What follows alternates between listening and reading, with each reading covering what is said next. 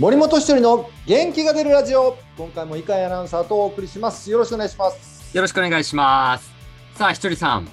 はい。前回ね、えー番組の最後の方でちょっとキーワードが出た春季キャンプ、ファイターズの春季キャンプ参加メンバーがまあ発表になって、今日はその春季キャンプについていろいろとね、詳しく伺っていきたいなと思うんですけど、はいはい。いよいよですよね。いよいよですね、2月1日から、どうなんだろう？これ放送される時にはもうキャンプインもう始まってる、キャンプ中ですすね。はい。うんうんですから2月1日から沖縄県の名護市で1軍がキャンプを張って、そして、えー2軍は国頭村の。ということで、メンバー、1軍が現在発表されているメンバー41名、2軍が37名ということなんですけど、これ、ひとりさん、キャンプのメンバー、誰を1軍にするかとかっていうのに、選考にひとりさん自身も携わるんですか？携わってるかどうかはわからないんですが、はいまあ、これあのボスと監督とはい。サインのこととか外野手のことでシーズンオフに連携取った時にはい。監督からどう思ってるとかはい。いう話はされましたけどああ、そうですか。実際にねあのメンバー決めるのは全部ボスです新庄さんなんですね。はい、で僕は言われたことに対して、自分の意見を新庄さんにぶつけてはい。であとはもうそのスタッフミーティングの時の振り分けうん。っていうのはもう新庄さんが決めましたね。最終的にはやっぱり監督なんですね。あとはそのスタッフミーティングの時にも、はい。まあどうするああするみたいなあの話し合いはありました、あ、そうですか。うん、特にピッチャーとかはあったかなああ、そうなんですね。ひとりさん担当の外野手はどうですか？ひとりさんは。外野手はもう基本そこのスタッフミーティングの前にもう連携取ってたんではい。ほぼ決まったまんまでしたね。あ、じゃあもうそのミーティングの中ではい話した、あ、じゃああ、この選手たちが当然一軍なんだっていう一軍でとりあえずキャンプ始めるんだという。そうそう。ただあの20日1月20日のキャンプメンバー発表の時にはい。当初言ってたこところとメンバー変わってたりしてあ、そうなんですか？変わはいってるやーんと思って、こう言ったのにみたいなことですか？でボス変えてるやーんと思って。やっぱりそこはあるんですね。さあの選手発表見てコーチである僕も変わってると思って。びっくりしまええー、あ、したけどね、そうなんですか？うわ、それは、それなかなかね、ちょっと具体名出すのはあれなのかもしれないんで。そうもちろん。ん出せないんですけど、はいあーあそうそうそうですか？みたいな、ええー、あ、そうなんですね。うん、まあででも全然そのなんか大それたことでも、まあ、何でもないし、はい、はい。ああなるほどなと思ってこの選手をこう思ってんだなとか、ああ、そうですか。うん、それは感じましたね。ああ、そうなんです。まあ、でもじゃあ、当然このキャンプ中は、ひとりさんはメインでこの外野手、えっ、と、この一軍ですと6名ですかね。松本選手、浅間選手、江越選手、磯端選手、今川選手、万波選手はいをメインで見ていって、あと、多分はい。その中にね坂口選手っていう2年目の若い選手も、多分外野に入ってくると思うんでこれ前もね、お話少し出ましたけど、はい外野手登録ですけど、っていうことですよね。多分外野メインでやるんじゃないかなと思います。ああ、そうですか。坂口選手は現状今、内野手というくくりにはなっていますが、それから、ピッチャー登録であるドラフト1位の矢沢選手も、はいはい。キャンプメンバー入りましたけど、まあ、ピッチャー登録ですけど、まあ、にいわゆる二刀流ということで、外野手をね、する機会もあると思うんですけど、ひとりさんも当然、矢沢選手に対しても指導する機会が当然あるわけですね。はい、でこれねあのスタッフミーティングでも話出たんですよ。当然出るんですよ、一軍スタートなんで、ええ。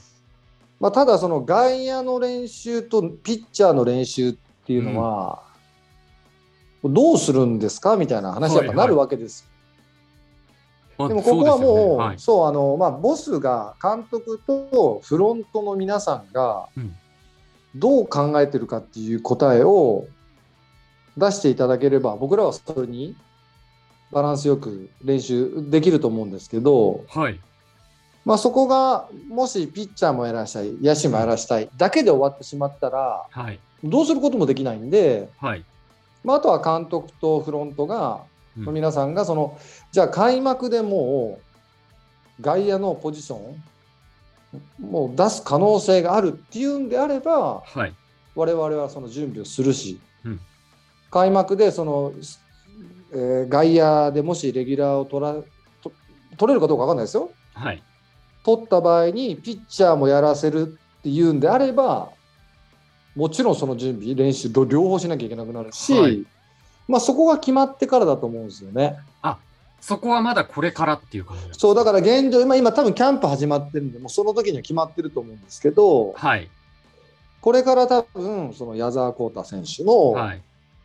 じゃあ、外野の比率どれぐらいやりますかっていうのは、うんあのもう決まってくると思うんで、僕らがやれることはもう、僕は外野守備コーチなんで、走塁と、はい。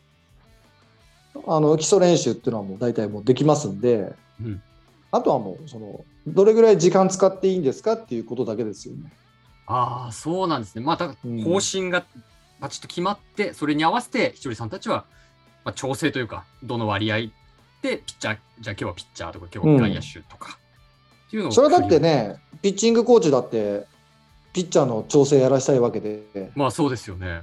うん、で外野の僕らからすると、ややっぱりその基本練習やる時間はないと困るし、うん。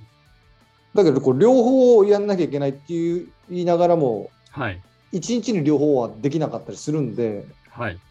この辺がね、多分我々の大きな仕事の一つかなと思いますけど。そうですよね。まあね、当然注目されている矢沢選手ですから、そのそうで、大谷選手が二刀流の前例ありますけど、彼ははい高卒だったんで、はい。まあ、今回、その大学卒業で体もそこそこできてる状態での、でしかもこう先発やらせるか中継ぎなのかそこも違うと思うし、そうか。そうですよ。うん起用、どこできどう起用するかっていうことにも関わってくるわけですね。そうそう、で大谷選手の場合は DH、はい。そのあの後にね、DH とピッチャーっていうのをやりましたけど、はい。じゃあ外野とうんピッチャー、中継ぎピッチャーってじゃあ、考えたら、まあ、当然、外野メインになっていくわけですよ。はい。7、8割外野でやるわけなんで、うん。そうなると当然外野の比率を上げていかなきゃいけないし。はい。ってなるんで、まあ、どそれはもう我々が今後ねどうしていくかっていう方針を固めなきゃいけないんですよね。ああ、そうか。それも全然違ってくるわけですね。うんだまあでも一つ言えることは外野のポテンシャルもピッチャーとしてのポテンシャルもめちゃくちゃ高いんではい。これはね楽しみですね。ああ、そうですか。一人コーチとしても、教えがいも当然あるんじゃないでしょうもちろんもちろんでもまあ他の外野手もたくさんいるんでね、か。はい。じゃあ、えー外野の練習やったからレギュラーになりますっていうわけじゃないんで、僕ができることは、その守備、もしついたときに、しっかりと守れるようにすることなんで、うん。まあ、その辺がね、うん。どうなんですか？ひとりさんは、矢沢選手と言葉を交わす時間はこれまでにあったんですか？挨拶ぐらいですかね。ああ、そうですか。ちょろちょろっと喋ったかな。うん。なんか印象などあれば。印象、う真面真面目。はい目、。うん、あと、結構小柄、あ、そうなんですねう。ん、普通ですけど、そんな、だから喋ってないから。ああ、そうなんですね。うんなんか他の選手でも印象に残った新人とかいますか？そんなに山もいや山口当たるっていうあ、はいはい。選手が、育成の方ですかね。育成のはい。カナダ出身なのかな、はい。彼はね結構喋るんですよ、あ、そうなんですか？うん、面白いキャラなんで、まあはい。は早くもしかしたらこう選手登録になる可能性ありますけどね。そのまあ野手はもうとにかく実戦始まってみないと分かんないんで。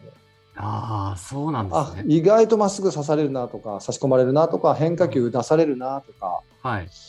うまくあうまく打つじゃんとかそれはね実戦が始まらないと分かんない。うん。ただキャラとしては山口当選手ちょっと気になったと、うん最高ですよ。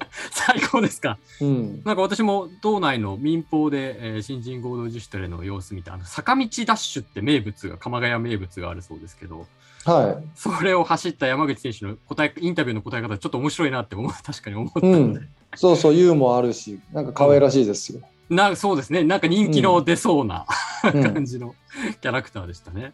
ああ、そうなんですね。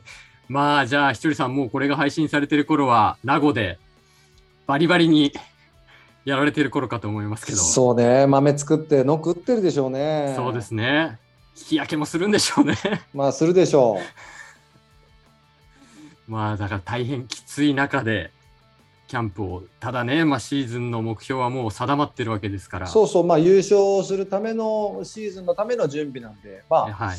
汗えー垂らしながら頑張って思ってると思いますけど、まあ、選手がね、やるんで、まあ、僕らはそこにね、うまくサポートしていけたらなと思います。はい。楽しみにしています。ということで、今回も井海さんとお送りしました。ありがとうございました。ありがとうございました。